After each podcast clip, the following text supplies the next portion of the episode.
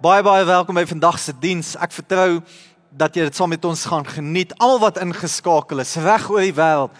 Waar ook al jy kyk, wil ek vandag vir jou sê, jy is familie. Ons bid vir jou en jy's so welkom by hierdie diens vandag saam met ons. Ons is in ons reeks geloofshelde. Ons kyk bietjie na die geloofshelde van Hebreërs 11 en, en ons kernvers is Hebreërs 12 vers 1 en ek wil hom graag lees en begin hiermee. Hy sê die volgende: Terwyl ons dan so groot skare geloofsgetuies rondom ons het, laat ons elke las van ons afgooi, ook die sonde wat ons so maklik verstrik, en laat ons die wedloop wat voor ons lê, of wat vir ons voorlê althans, met volharding hardloop. So mooi skrifvers wat sê daar's 'n geloofsgetuies wat vir ons kyk.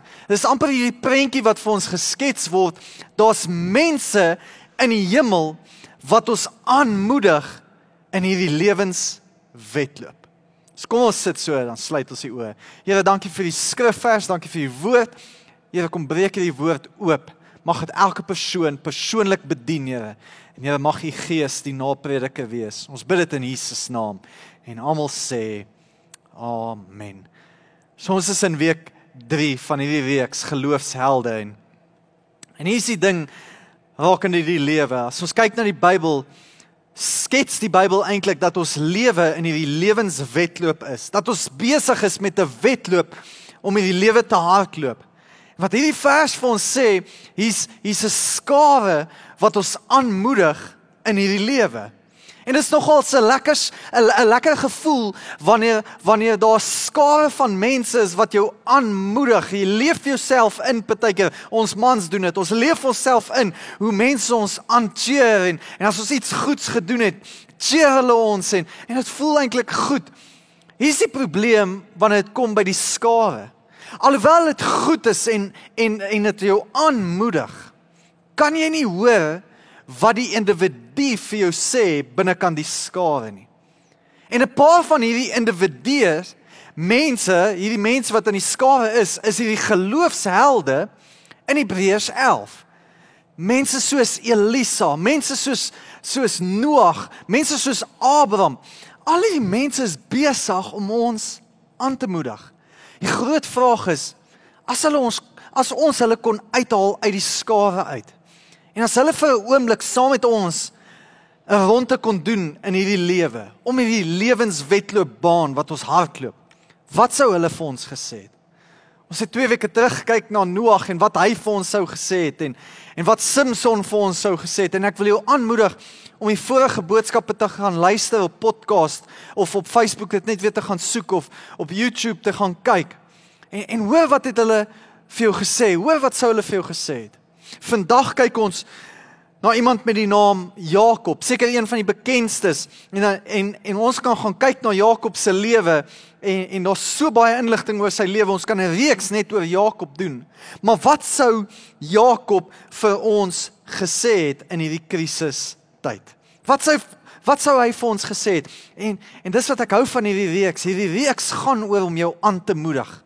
Ons is in 'n tyd van krisis en, en vir die volgende paar weke terwyl ons hardloop saam met die helde, gaan ek alles in my vermoë doen om jou aan te hou, aan te moedig. Maar saam met dit kan ons ook bietjie kyk wat gaan aan in die lewe van hierdie geloofshelde. As ons kyk na Jakob, Jakob was die kleinseun van Abraham gewees. Jakob se hele lewe kon jy definieer in die volgende stelling. Dit is vir wanneer dit nie uitwerk soos wat jy gedink het dit behoort uit te werk nie. Sy lewe het nie uitgewerk soos wat hy gehoop het dit gaan uitwerk nie. En vir baie van ons is dit ons realiteit. Ons lewe werk nie uit soos wat ons gehoop het dit gaan uitwerk nie en, en ons is ook skuldig daaraan net soos Jakob.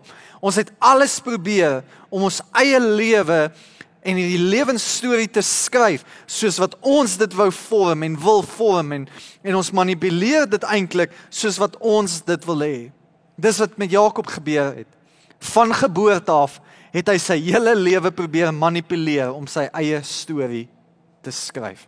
As jy dink van geboorte af, hy was deel van 'n tweeling, hy's hy's En terwyl sy sy boetie gebore word, Esau gryp hy sy hakskeen want hy wou eers gebore geword het. Dis dis wat die Bybel vir ons kom leer. En en die woord Jakob beteken letterlik hakskeen gryper, manipuleerder. Jakob manipuleer sy hele lewe lank. Hy manipuleer sy eie broer. Hy wou so graag die eersgebore reg gehad het dat hy sy eie broer manipuleer deur aan hom 'n pot lensiesop te verkoop. Dink jy daaraan, verkoop jou toekoms vir 'n pot lensiesop. Hy manipuleer sy skoonpa op 'n stadium want hy wou 'n vrou trou en en sy skoonpa wou gehad het hy moes iemand anders se trou en hy manipuleer die hele situasie en in hierdie lewe hoe hy sy hele lewe probeer manipuleer, probeer probeer die Here ook sy aandag kry. Sodat die Here kan kan vir hom wys maar hy het vir hom 'n beter storie geskryf as die storie wat hy vir homself probeer skryf. Hy gaan deur 'n krisis, net soos wat ons nou deur 'n krisis tydperk gaan, gaan hy deur 'n krisis. En as daar een ding is wat ons kan leer by Jakob.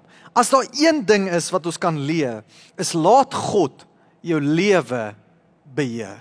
Laat God jou lewe beheer.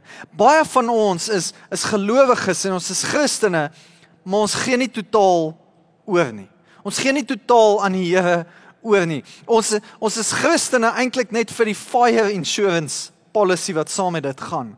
Maar ons gee nie ons toekoms oor nie, ons ons gee nie ons finansies oor nie, ons gee nie ons drome oor nie. En as daar een ding is wat ons kan leer uit Jakob se krisis uit, is dat ons totaal moet oorgee aan die Here. Want sien as God in beheer is, dis wanneer jou lewe verander. Daar gebeur drie dinge wanneer God in beheer is van ons lewe. Moeder Teresa het dit het dit so mooi gesê. Sy het die volgende gesê: You will never know God is all you need until he is all you have. Sy sê dit so mooi en, en ek wil jou kan kom aanmoedig. Jakob probeer sy lewensstorie skryf. Hy probeer sy lewe manipuleer totdat die Here sy aandag gegryp het en gekry het. Eintlik vir hom kom kom wys hy dat daar 'n beter storie is om te lewe. Daar's iets meer in stoor. En as daar een ding is wat jy vandag kan leer is, gee jou lewe oor vir die Here, want sien as jy jou lewe oorgee vir die Here, sal die volgende drie goed gebeur. Eerstens, jy sal jy jy kry nuwe krag. Jy kry nuwe krag. Wil Jakob was besig om te vlug vir sy broer Esau. En terwyl hy vlug, manipuleer hy ook so die situasie dat hy hy sy familie in, in twee gedeel het en en hy het hulle apart gestuur. Ten minste sou Esau dalk een helfte doodgemaak het, dan sou hy nog sy ander helfte gehad het. En terwyl sy familie besig was om te vlug en in twee gedeel is, kom die Here en hy ontmoet vir Jakob op 'n plek waar hy in 'n krisistydperk is en Jakob besef hier's wat met hom gaan gebeur wanneer hy totaal oorgee. So lees saam met my die storie van Jakob in Genesis 32 sê die volgende vanaf vers 24. Jakob het alleen daar agter gebly en 'n man het tot dagbreek met hom gestoei. Nou die die Bybel is is in in in wat die Engels sal praat van it's it's poetic language geskryf en, en wanneer hy praat hier van van 'n man, praat hy eintlik van die Here self? Of as dit nie die Here self is nie, is dit is dit dalk Jesus waar waarvan hy hier praat, dalk het hy met Jesus gestoei as as party mense sê ja, dit was dalk nie Jesus nie, maar dit was ten minste 'n engel van die Here. En hier kom Jakob in hierdie skrifvers en hy stoei eintlik met die Here En ek wonder hoe baie van julle vandag is besig om te stoei met die Here. Omdat ons in 'n krisis is. Omdat jy dalk goed verloor in jou lewe en dit dalk nie so goed gaan nie. Is besig om te stoei. Hier kom Jakob en hy stoei. Vers 25. Toe die man agterkom dat hy nie vir Jakob kan wen nie, het die man terwyl hy met hom stoei vir Jakob teen die heup geslaan sodat dit uit die potjie gespring het. Jakob wil nie ingee nie. Jakob wil nie moed opgee nie. Jakob wil nog steeds deur sy eie krag beheer neem oor hierdie krisis situasie in sy lewe. En hier's wat die Here ons wil kom leer is ons is nie sterk genoeg om dit deur ons eie krag te doen nie. Wat kom doen die Here hier? Hy slaan vir Jakob op die heup sodat hy net kan agterkom jy is nie sterk genoeg nie. Jy het nodig om oor te gee. Gee oor vir die Here, want wanneer ons oorgee vir die Here, sal jy 'n nuwe krag ontvang. Jy het nodig om dit te besef. Ons moet laat God se krag werk deur ons en nie ons eie krag nie. Hier's wat Jesus sê in Matteus 11 vers 28 en vers 29. Hy sê die volgende: Kom na my toe, almal wat uitgeput en oorlaai is. Ek sal julle rus gee. Hy gaan verder want as jy die skrifvers ken, hy sê nie as hy ons gaan rus gee dat ons nou moet gaan lê nie. Dis nie wat hy sê nie want vers 29 gaan aan en sê neem my juk op julle en leer van my want ek is sagmoedig en nederig van hart en julle sal rus kry vir julle gemoed. Wat kom sê Jesus hier? Hy sê hy sal ons 'n rus gee. Hy sê nie ons moet aanhou gaan lê nie. Dis nie wat hy sê nie. Hy sê ons moet aanhou werk. Maar hier's wat ons moet doen. Ons moet met 'n nuwe juk gaan werk. En jy moet verstaan hierdie woordjie juk as hy sê hy ehm um, kom na my toe almal wat uitgeput is en oorlaai is ek sal julle rus gee. gee neem my juk op julle neem my juk daai juk as as jy hom gaan bietjie bestudeer daar's twee tipes waarvan hier gepraat word sien in daai tyd sal jy die die normale juk kry nou 'n juk is eh, is hout met twee gate en wat wat jy oor 'n os of twee uh osse se kop sou sit en en seker gemaak het hulle hulle loop in 'n reguit lyn af.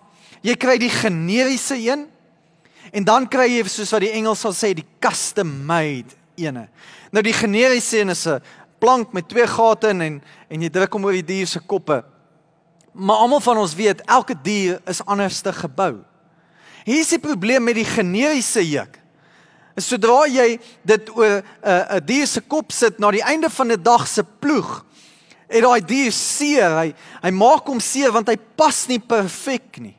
Nou Jesus wat 'n skrynwerker was, sou sou sekerlik 'n 'n paar van hierdie goed al gemaak het vir boere wat omgee oor hulle vee. En wat hy hiervan praat in die oorspronklike taal van die woord juk hierso praat van 'n custom made ene. So die skrynwerker sê, kom na my toe.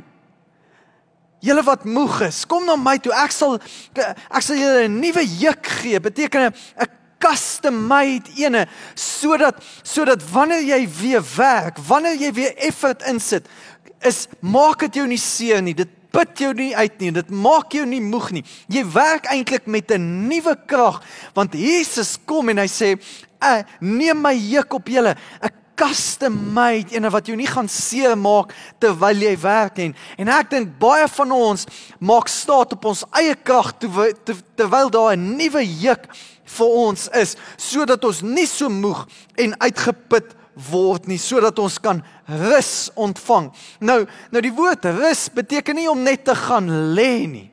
Dis nie wat dit beteken nie. Om te rus is 'n kondisie van die siel. Dis 'n kondisie van jou siel. Jesaja 40 vers 31 sê: "Maar die wat op die Here vertrou, kry nuwe krag. Hulle vlieg met arends vlerke." Is die ding van arende. Nou arend as jy hom gaan dophou is hy werk nie baie hard om op bo te bly nie. 'n Arend as jy as jy net so bietjie gaan kyk op Discovery Channel oor arende wanneer hulle uit hulle nes uitvlieg, dis asof dit net net een flap is. Woep. Daar gaan hy. Hy kyk vir jou en hy kyk daar onder en hy werk nie baie hard nie. Hoekom nie? Wat doen hy? sien 'n aand wag vir vir 'n warm lugstroom en sodra die warm lugstroom kom, is net woep. En dan gaan hy. Hy maak eintlik staat op 'n eksterne krag, nie sy eie krag nie. Ons kan staat maak op 'n eksterne krag En ons hoef nie staat te maak op ons eie krag nie. sien wanneer ons ons lewe oorgee aan die Here, kry ons 'n nuwe krag. Ons hoef nie uit ons eie krag te funksioneer nie. Baie van ons is soos die klein voeltjies. Nou jy kan by jou huis 'n bak ehm um, krummels gaan uitsit, daar gaan 'n klomp klein voeltjies kom en en jy kan vinnig agterkom hoe hard moet hulle werk om net in die lig te kom. Ek bedoel, dis dis baie keer hoe ons lewe lyk is. Brrr, en dan land ons weer aan, soos weer moeg. Week na week, maandag tot vrydag. Brrr, en dan sonderdag is ons moeg en dan dis ons dis ons lewe lyk is brrr, maar terwyl hy eintlik sê is woep, nuwe krag. Hier's my punt. Die Heilige Gees is beskikbaar vir jou vir 'n nuwe krag. Laat jy nie so moeg word nie. Laat jy nie so uitgeput word nie. Laat jy kan aanhou en en werk, maar ek en jy moet oorgee aan die Here. Ons het nodig om oor te gee aan die Here. Daar's 'n nuwe krag vir my en jou beskikbaar. sien wanneer ons oorgee aan die Here, kry jy nie net 'n nuwe krag nie, jy kry 'n nuwe identiteit. Jy kry 'n nuwe identiteit. Daar's eh, ek wil dit amper so sê, die identiteit wat eintlik altyd joune was, neem jy in besit. sien Genesis 32 vers 27 sê die volgende. Toe vra die man, "Wat is jou naam?" Hy het geweet wat is Jakob se naam, maar hy vra hom, "Wat is jou naam?" En hy antwoord Jakob. Hoe hoekom doen hy dit? Hy het geweet sy naam is Jakob, maar maar hoekom doen hy dit? sien hy hy wil hom forceer om op 'n plek te kom waar hy kan sien wie hy homself gemaak het. Jakob het sy eie lewensstorie geskryf. Hy bring hom op 'n plek sodat hy van aangesig eintlik tot aangesig kan kom met wie hy homself gemaak het.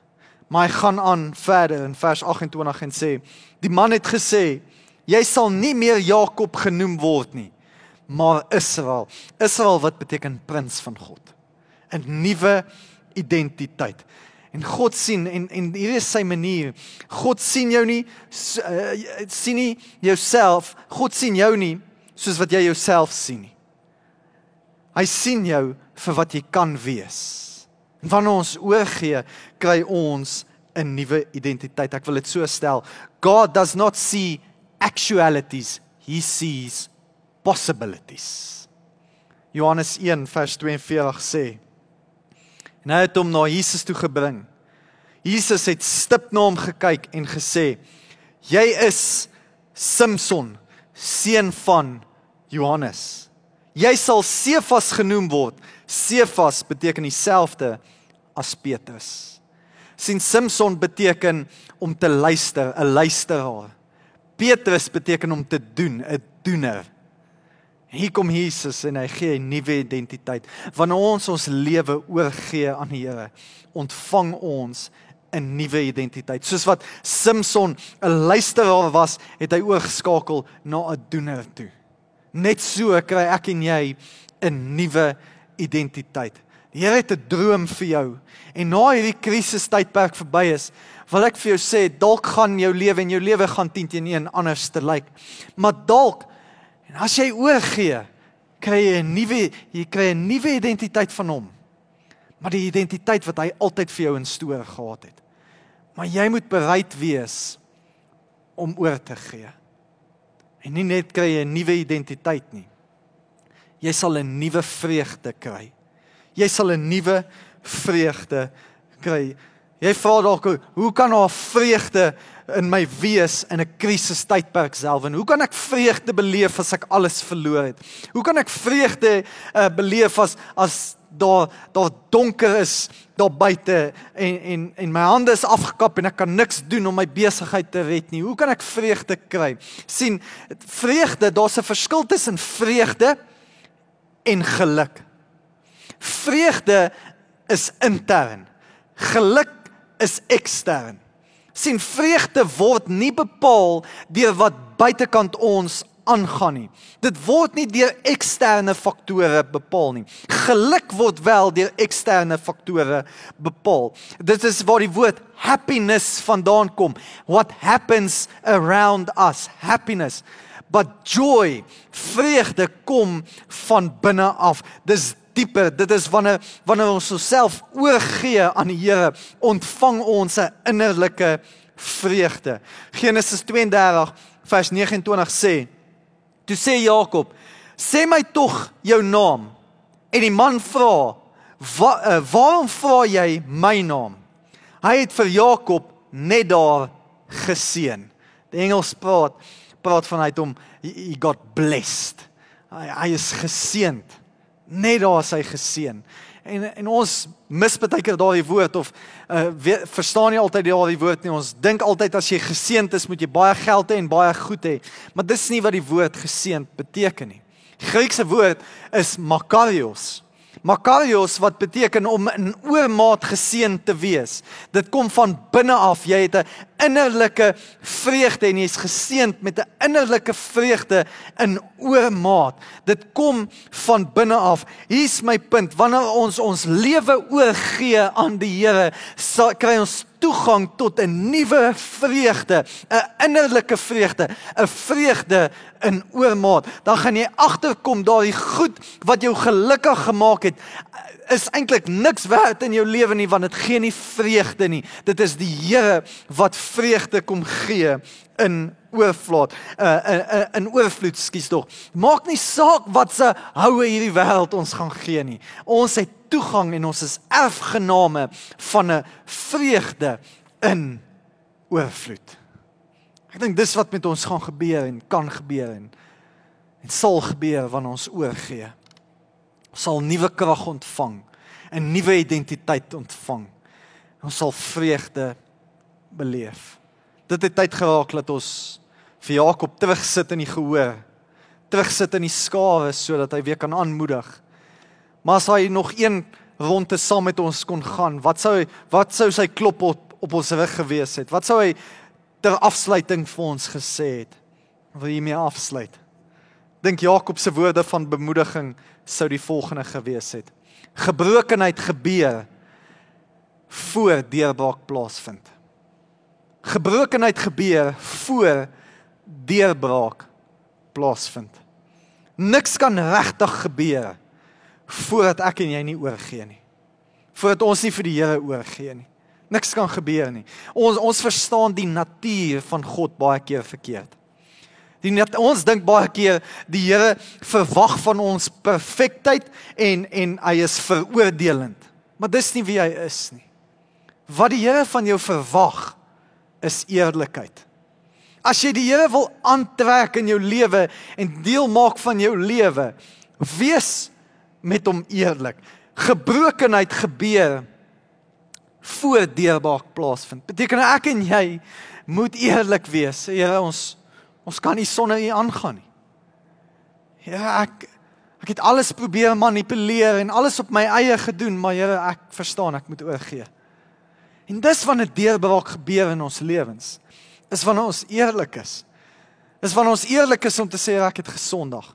Nie, Here, ek het probeer en ek het was ek ek het probeer om perfek te wees. Ek het net 10% minder sonde gedoen hierdie. Nee nee, Here, ek was verkeerd. Here ek het droog gemaak. Here ek ek kan nie sonder U nie. Dis dis hierdie waar jy so styf vashou aan jou lewe en en net laat gaan. Al die ou gesegde wat sê let go and let God. Net Here Jesus ek ek ek is stikkend maar ek is eerlik. Ek kan dit nie op my eie doen nie. Dis wanneer deurbrake begin plaasvind. 1 Petrus 5 vers 5 tot 6 sê God versta, uh, weerstaan die hoogmoediges maar aan die nederiges gee hy genade. Onderwerp julle daarom in nederigheid aan die kragtige hand van God sodat hy julle kan verhoog op die tyd wat hy bestem het. Wees eerlik genoeg in jou lewe. Sê ek kan nie, Here. Here, ek het hier gefouteer. Here, ek het U nodig want gebrokenheid gebeur voor deurbraak plaasvind. Tweede ding wat Jakob sou gesê dink ek sou gesê hy sou gesê het, jy moet jouself verloor sodat jy jouself weer kan vind. Jy moet jouself verloor sodat jy jouself weer kan vind. Markus 8 vers 34 in die message vertaling sê die volgende en dis Jesus wat hier praat. Hy sê calling the crowd to join his disciples. Hoor mooi, hy sê calling the crowd to join his disciples. Ewe skielik van van die skare af na die individu toe. Hy praat met jou. Ek dink is profeties, hy praat met jou vanoggend. Kan nie net nou wegkruip in die gehoor nie. Nodig om oor te gee. Jou lewe oor te gee. Calling the crowd to join his disciples, he said, "Anyone who intends to come with me has to let me lead. You are not in the driver's seat, I am." Jesus. Jy jy moet oorgee. Moet jouself verloor sodat jy jouself weer kan vind. Hier's hoe hoe hoe ek hou van om dit te sê by die kerk gewoonlik is vir 'n jaar go all in. Gee jouself 'n jaar waar jy alles gee vir die Here. Hoe lyk dit? Wat beteken dit? Wat bedoel jy, Selwyn? Skakel in by die kerk. Skakel in by die dream team. Join voetspore. Kom maak 'n verskil. Gee vir 'n jaar jou lewe vir die Here en kyk of jou lewe nie drasties anders sal wees en of dit nie sal verbeter nie. Nou kan jy waarborg dit sal beter wees. Jy sal jouself weer vind op 'n nuwe manier. Hy sê in Markus 8 vers 35, die volgende skrifvers in die New Living Translation sê: If you try to hang on to your life, you will lose it. But if you but if you give up your life for my sake and for the sake of the good news, you will save it. As jy lewe wil red, go all in. Gee hom jou alles. Wanneer ons weer by mekaar mag kom, skakel in en en en gee hom jou alles sodat jou lewe kan vind. Ek wil dit so stel, don't allow what you think you want to get in the way of who who God made you to be. En dan laastens. As jy jouself vind op God se voorwaardes, vind jy vervulling. As jy jouself vind op God se voorwaardes, vind jy vervulling. Ek wil met hierdie skrifgedeelte afsluit in Romeine 12 vers 1 en 2 in die message vertaling en ek wil amper hê jy moet jou oë net sluit want dit is my gebed vir jou en ek wil net hê jy moet hierdie oomblik inneem, nie nou rond kyk nie. Maar hoor wat sê hy? Hy sê die volgende: So here's what I want you to do. God helping you.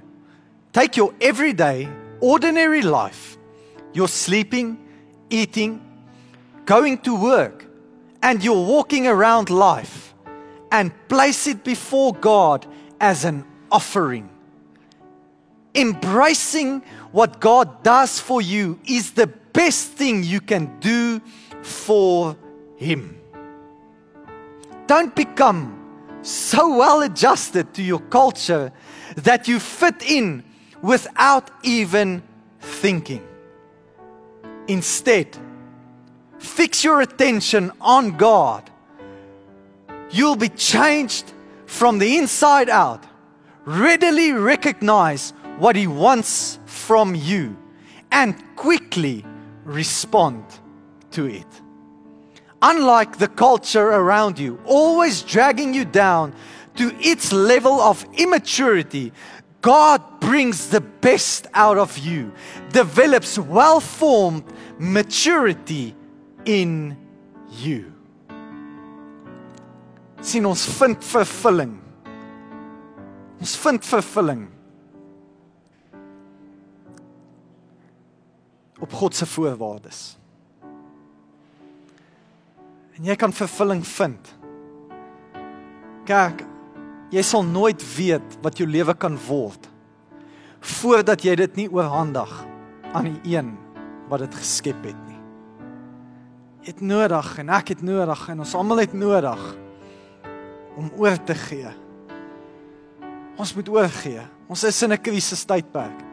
Maar as ons nuwe krag wil ontdek, as ons 'n nuwe identiteit wil vind, as ons vreugde wil beleef, kan ons nie anderste as om oor te gee nie.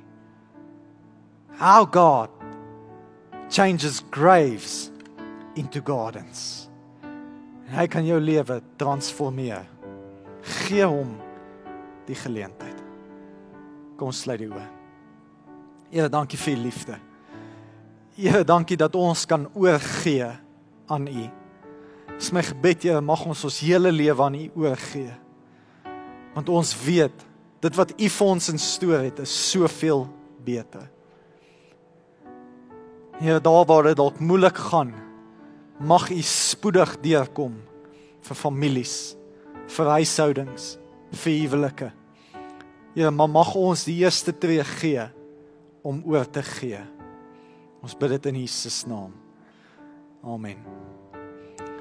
Ek vertrou dat jy 'n goeie Sondag het en ek vertrou regtig waar dat jy nuwe vreugde sal ontdek en nuwe krag en 'n nuwe identiteit.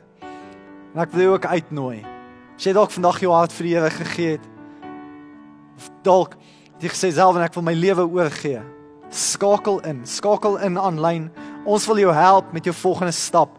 En ons wil dit vir jou moontlik maak om jou volgende geestelike stap te gee in hierdie nuwe lewensreis tog. Ons is hier vir jou. Ons hou aan vir julle bid. Ons mis julle. Mag jy 'n goeie Sondag hê. Bless you.